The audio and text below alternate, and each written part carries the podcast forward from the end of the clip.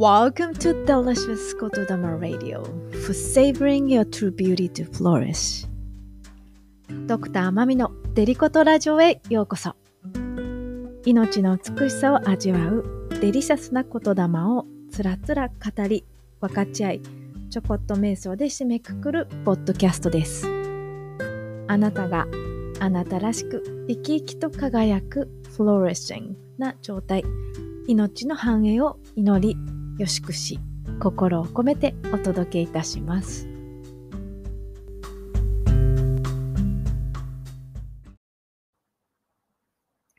それではデリコとラジオ、本日のトピックからご紹介していきたいと思います。ズバリ、インナーチャイルドです。今月は愛の視点から全てを見つめていくというテーマのもと、週1のね、配信でちょっとこう内容をギュギュギュッと濃厚にお届けする予定です。そんな中でやっぱり私自身が改めて、今多分パンデミックだからこそ本当にこう密にある特定の人、特に家族とか過ごしたりすることでいろいろなものが改めてこう見えてきたり浮上してきたりする人って意外と結構多いんじゃないかなと思うんですよね。ストレスレベルが高い分、そうやって摩擦も起きやすいし、で例外なく私自身もやっぱりこれはここなんだ、またここ浮上してくるんだっていうのがあって、ちょっとこう悶々とね、してて、ここだなと思ってたわけなんですよ。けどでもないか。特に今朝、海をね、こう裸足で歩きながらお散歩しているときに、でも気づいたんですよね。その、インナーチャイルドっていうのは簡単に言うと幼少期の時の心の傷とかそのトラウマの記憶っていうふうに言われたりしています。そうやって子どもの頃に感じてきたことをもとに、ある固定概念というかが残ることによって大人になってもそれがトリガーになったりパターンになったり依存とか執着の原因になるっていうふうに言われていたり、なのでメンタルヘルスでもそういった病気の治療、インナーチャイルドを癒すということをしたりとかね、することもあったりするんですね。単語はいろんな言い方ができると思うんだけど、だからこう癒さなきゃいけない存在みたいな立ち位置だったりするんですよ。だからあんまりその言葉を聞いてもこうもしかしたら嫌悪感まではいかないかもしれないけど、心地悪いというか、そういう反応をしている人もすでにいるかもしれない。けど私の今朝の気づきはですね、そもそも癒そうとしなくていいんですよね。今更だけど。安全な場所を与えてあげればいいだけ、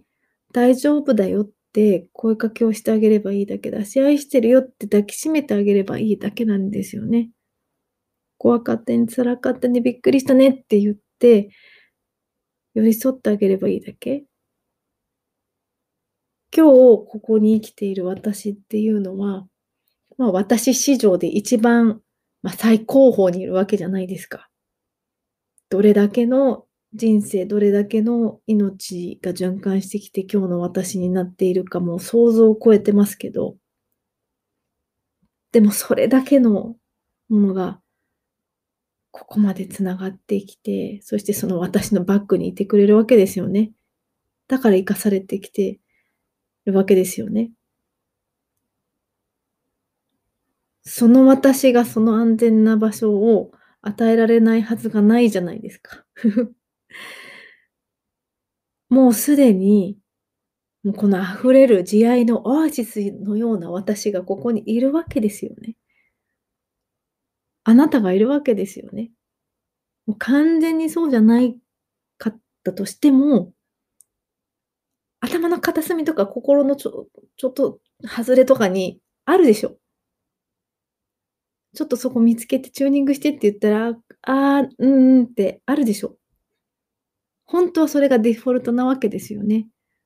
健康を定義づける、決定づける要素のところでもやってきましたよね。そもそも健康が、そもそも私服がデフォルトなんだけど、そうじゃなかったと思い込んできてしまっただけっていうとこなんですよね。でも私たちは、もうここまでこんなにも人類の歴史がつながってきたから、もう本質に気づいてきたわけですよね。だから、もうこうやって、傷ついたと思って癒して本質に気づくっていうサイクルをもうしなくて済んだ。もうすでにだって本質分かってるんだから、そこに行っちゃえっていう、もう安全な場所にいるんだ。その安心安全を、幸せを、平安を、穏やかさを、ここで、今ここで、味わって招き入れてあげればいい。その自分のインナーチャイルドだけじゃなくて、そこにつながっている親、その親のインナーチャイルドもそうだし、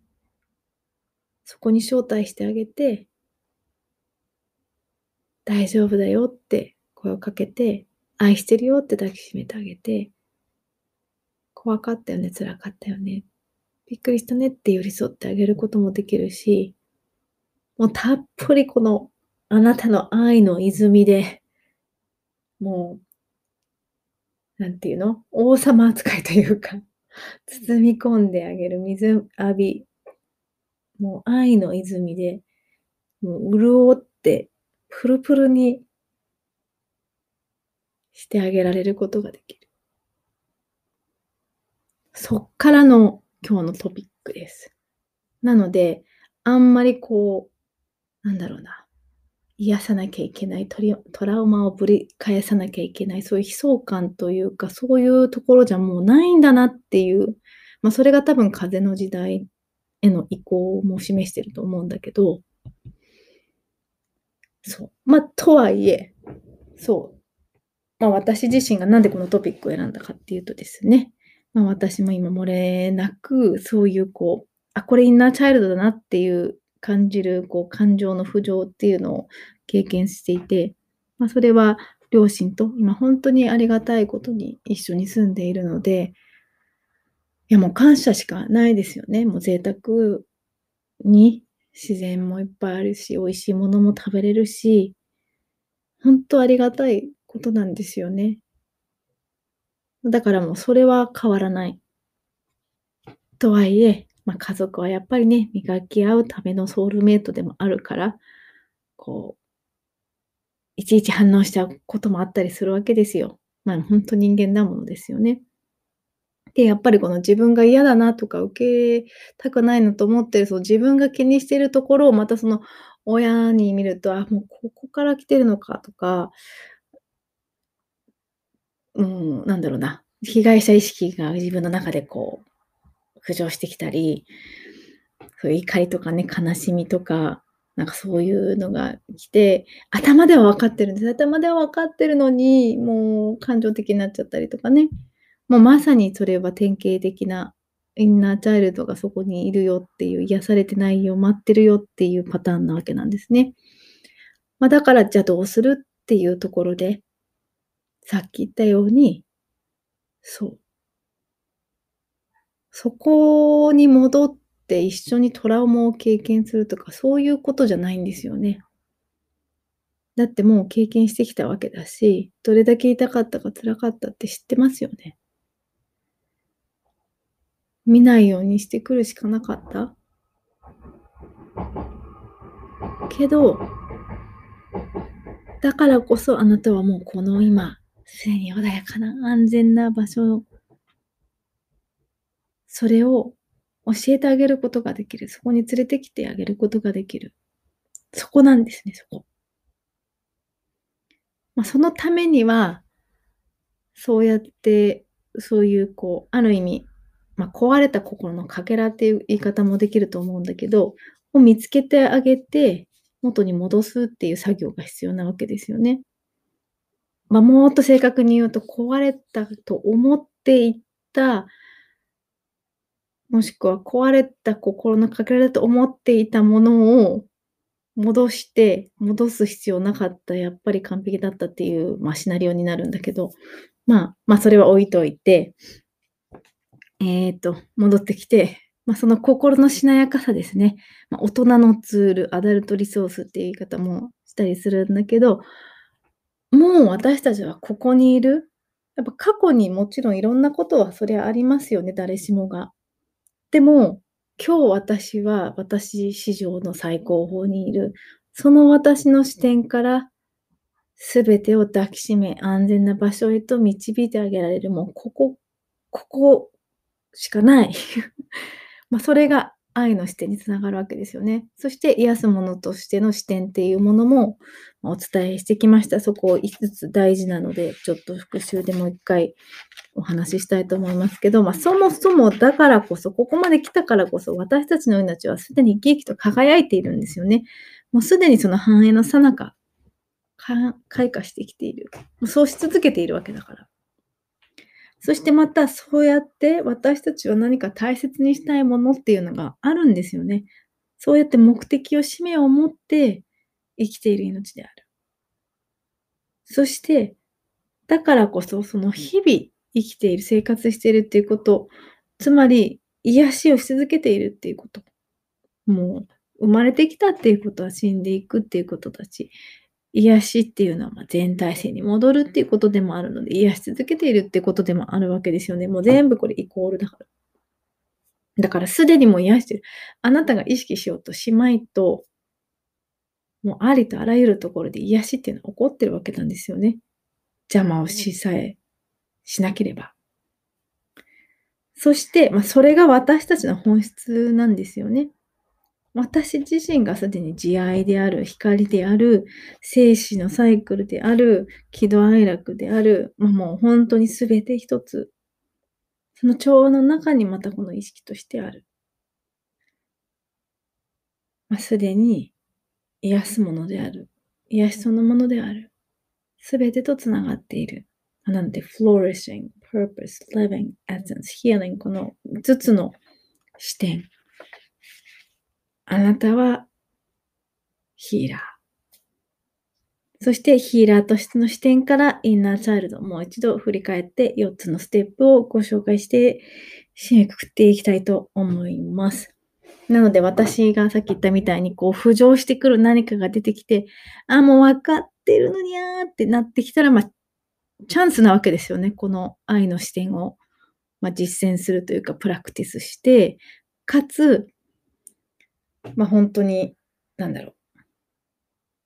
今のこの最高峰の私の実力を体感できる、その時が来ましたっていう感じですよねなので一つ目としては、だからやっぱり今そこでうずいてるもの、ひっくり返されたその記憶、もう背けていられないような何かがあるってことをまず認めることですね。誰しもが隠しておきたいような、なかったことにしておきたいような、辛かったこと、もしくは痛みを経験するようなこと、あるんじゃないかなと思います。でももし、それが、そうやって何らかの形でトリガーになってたり、繰り返していたら、その存在を受け入れてあげられる、その器が、その強さが、その優しさがあなたに備わっているっていうことなので、ぜひそれを発揮してあげましょう。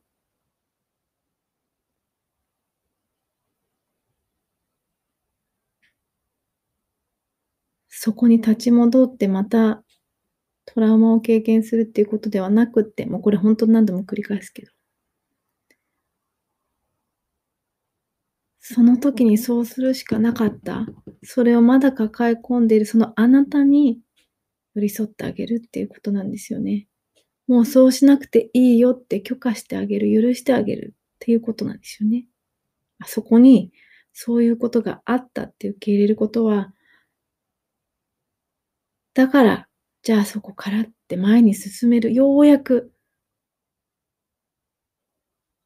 それを自分に許すことができるっていうこと。2つ目、なのでそこからいろんなツールを使いながら安全な場所へと戻ってくるっていうことですよね。安全で安心して、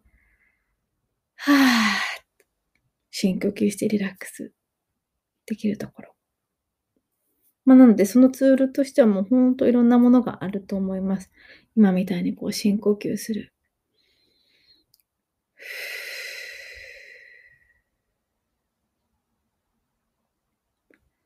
もう本当にたった1回深呼吸するだけで一気にふわーっとグラウンディングしますよね。特に焦ってる時とか、クンダリーニとかの呼吸法とか有効かもしれない。ちょっと妊婦さんとかにお伝えするラマーズ法に似てるんだけど、4回吸って、そしてゆっくりと吐き出す。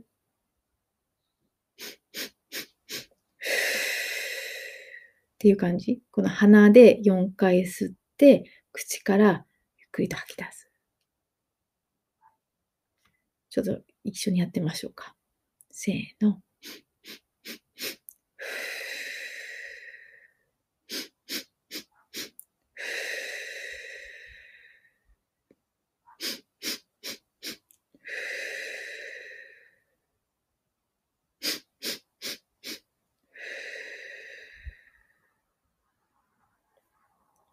この場に戻ってくる。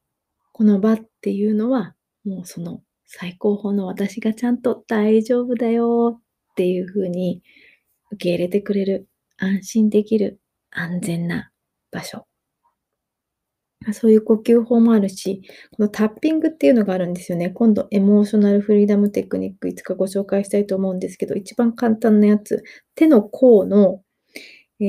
中指と薬指の間のところ、ここ筋があるじゃないですか。その間のところですよね。そこをもう片方の手で、この中指とか薬指とかでポンポンポンポンポンって叩くんですよね。体中にはいろんな経絡とかツボとかがあるんですけど、そこを刺激しながら、もう大丈夫だよって教え直してあげる。それまではこれはダメなんだ、あれはダメなんだとか、要は自分に対してすごく批判的なもの、トラウマ的な、そういう自分に対してあんまり親切じゃないものが繰り返してしまってるパターンができちゃってるってことだから、そのパターンを壊すにはこのエネルギーの流れも整え直してあげるんですよね。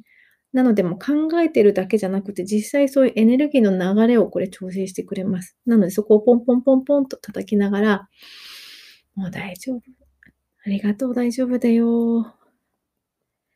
なんとかなる。私は大丈夫。安心安心です。もう大丈夫。大丈夫だよ。愛してるよ。びっくりしたね。もう大丈夫だよ。って言いながら、ポンポンポンポンって音聞こえるかな？これ思った以上に結構パワフルなので、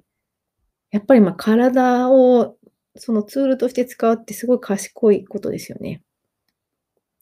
それ以外は瞑想もそうだし、本当にビジュアライゼーション、この想像する、妄想するっていうこともパワフルなんですよね。なので、その妄想というか、イメージの中で、その小さい時の、インナーチャイルドの自分を想像してみる。3歳の時の私かもしれないし、5歳、7歳の時の私かもしれないし、その私が辛そうに、膝を抱えて丸まって、我慢してたりしてる感じが見えたら、大丈夫だよってギューって抱きしめてあげて、イメージの中で安心していいよって、その安全なところに連れて行ってあげて、もう好きなように遊びなーって言って一緒に遊んだりね、笑ったりっていうこともできる。なのでステップ2、その安全な場所へと、いろんなツールがあるからこそ利用しながら導いてあげること。そして3つ目は、継続は力なり、セルフレギュレーション。もう、さっきもね、一生癒しっていうようなことを言ったけど、生きてるっていうことはそういうことなんですよね。なので、このインナーチャイルドっていうコンセプトも、はい、一回やりました。一回抱きしめてあげました。以上、終わりっていうもんじゃなかったりするわけですよね。実際もう何十年ってあなた生きてきて、その何十年って似たような思考も毎日してきてたら、そういうね、脳内思考回路もできてるでしょうし、そういうの癖になってるわけだから、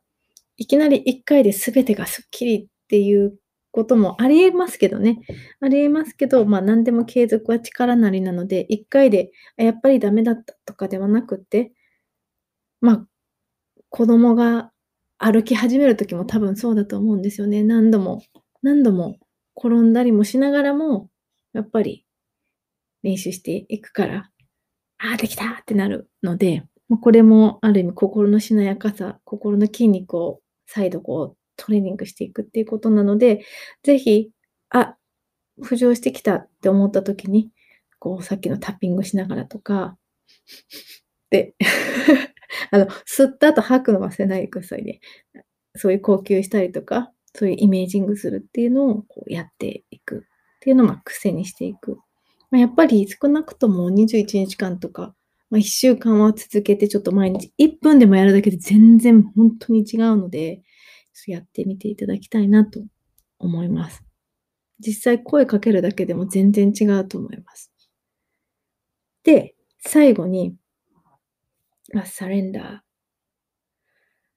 もう本当に宇宙っていう言い方でもいいし、ご先祖様っていうことでもあるし、サムシンググレートでもいいし、自然でもいいし、とにかく私たちは一人で全部抱えなくていいんですよね。こうやって生かされているこの調和の中であるからこそ、ちゃんと支えられている。そこへと委ねる。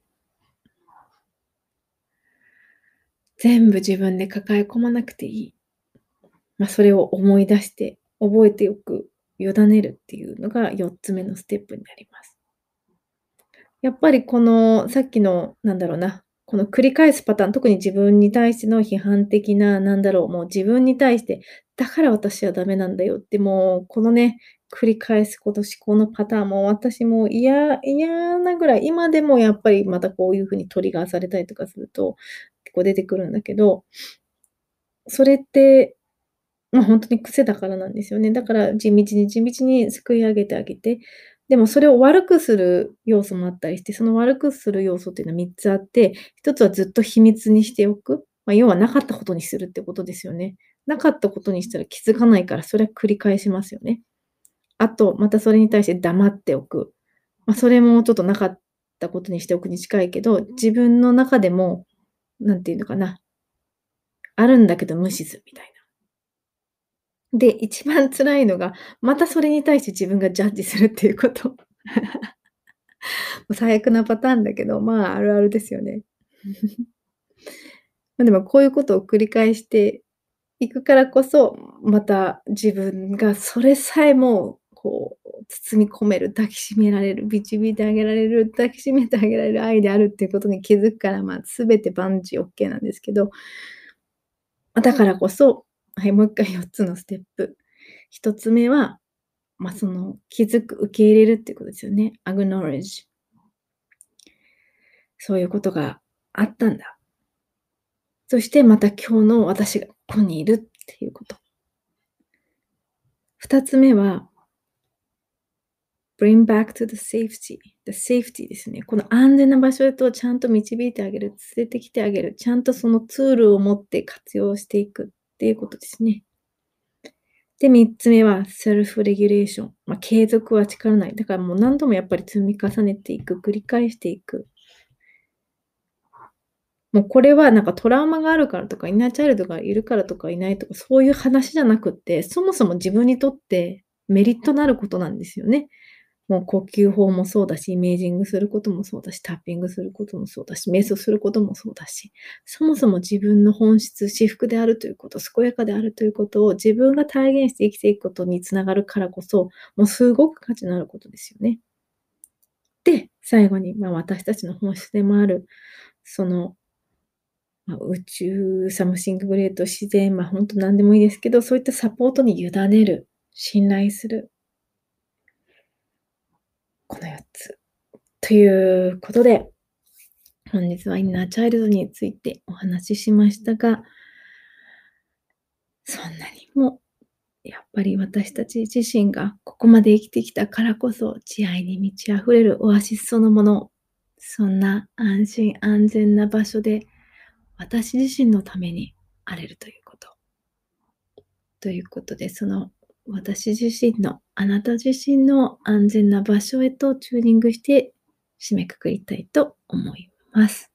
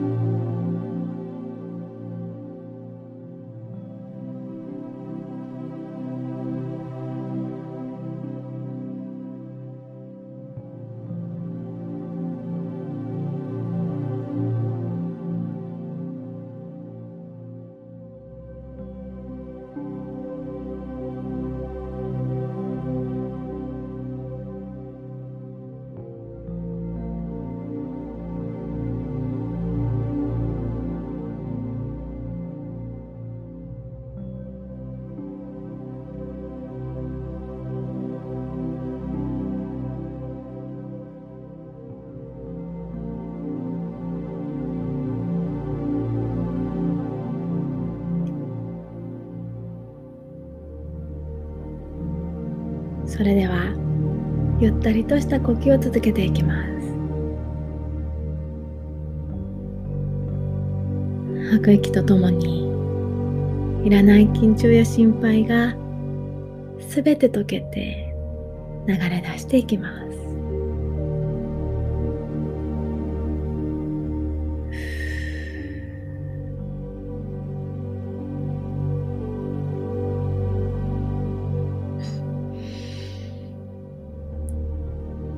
息を吸うときには、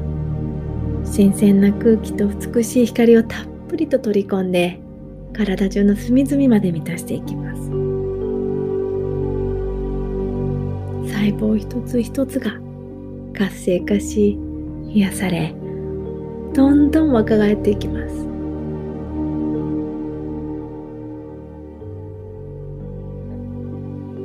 ゆったりとした呼吸を続けながら、リラックスしていきます。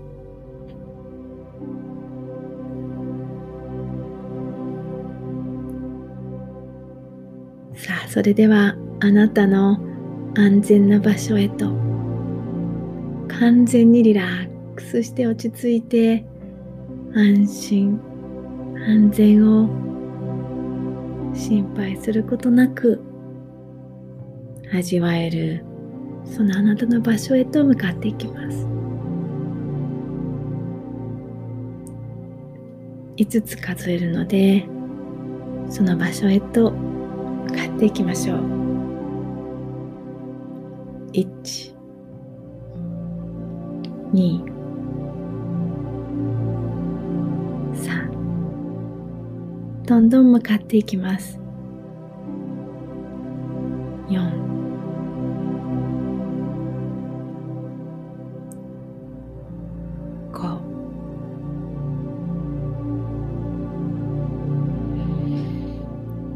あなたの中の完全に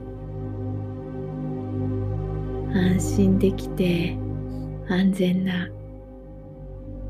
穏やかでリラックスできる場所へとたどり着きました。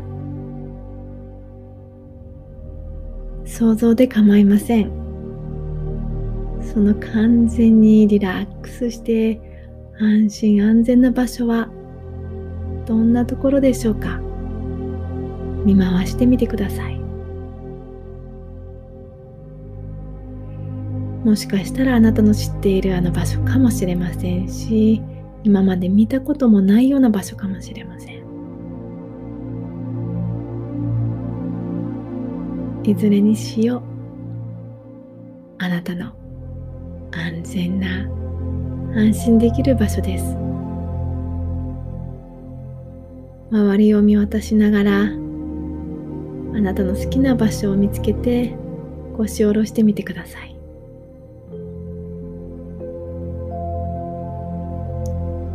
そしてゆったりとした呼吸を続けながら、全身全霊でこの完全なる優しさを、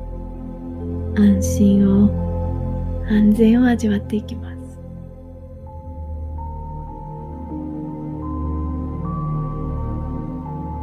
そこには何が見えてきますか？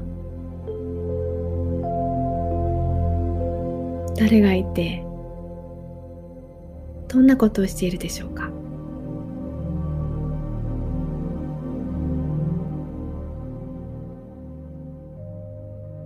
耳を澄ますと、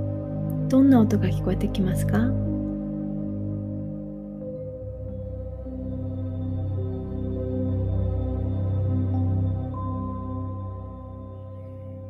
胸いっぱいに息を吸い込むときには、どんな香りがしてきますか？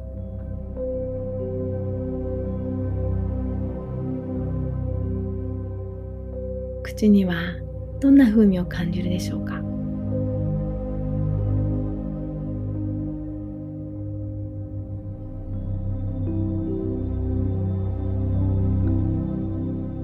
肌の感覚にも意識を向けてみてください。暑かったり寒かったり、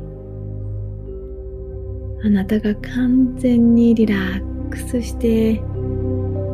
安心できるこの場所はどのような気候でしょうか？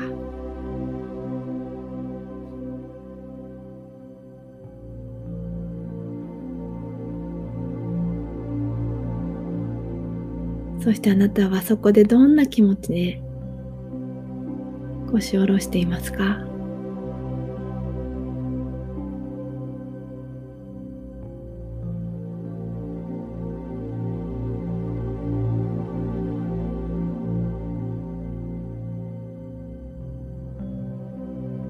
あ、それではゆったりとした呼吸を続けながら、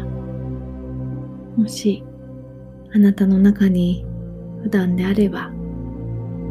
できるだけ見たくない、もしくはなかったことにしておきたかった、その記憶やインナーチャイルドがいたら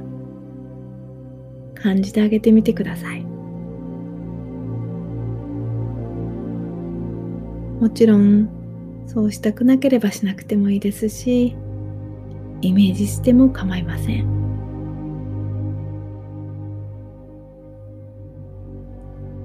今日、あなた史上最高峰に立つあなたが、その愛と優しさと慈しみの心でしっかりと受け止めてあげます。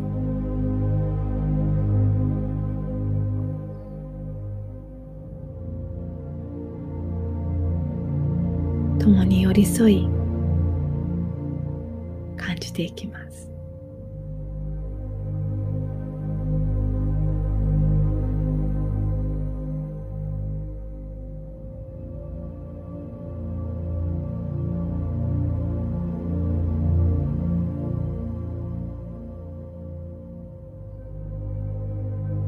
もしかしたら昔のあなたが思い出されたりするかもしれません。そういうこともあったな、そうだったんだね、ありがとう、もう大丈夫だよ、安心していいよ、私がちゃんとここにいるよ、守ってあげるよ、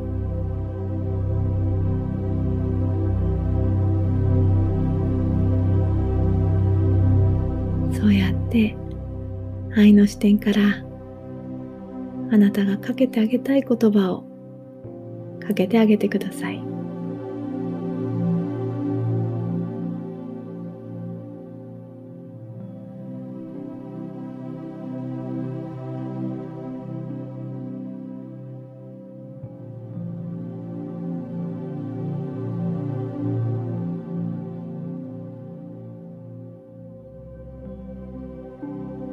そして抱きしめてあげます。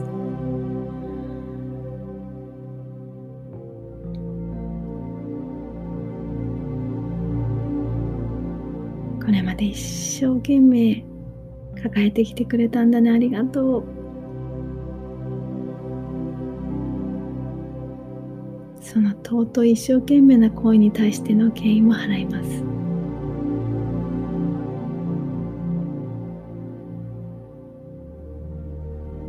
そしてもしお父さんやお母さん、そしてまたその彼らのインナーチャイルド招いてあげたかったら、一緒に包み込んであげてください。あなたたちも君たちも大変だったね。おいでおいで、もう大丈夫だよ。安心していいよ。ありがとね。頑張ってきてくれたね。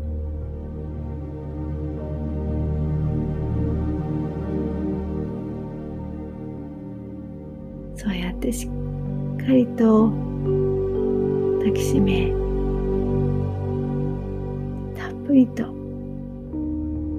今日のあなたの愛を、優しさを注いであげます。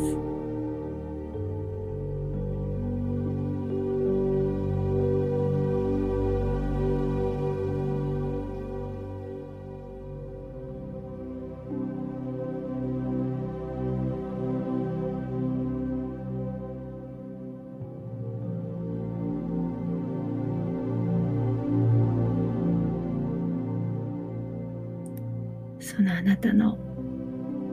大いなる深い優しさと愛で、すべてが包み込まれ、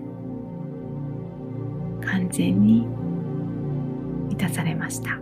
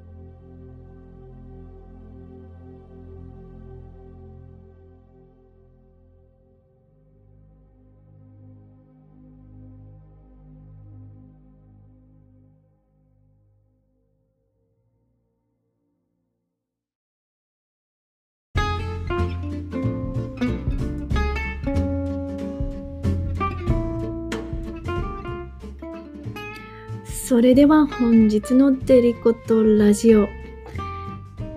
もう一度ルーミの言葉を繰り返しちゃいたいと思います。 The wound is the place where the light enters.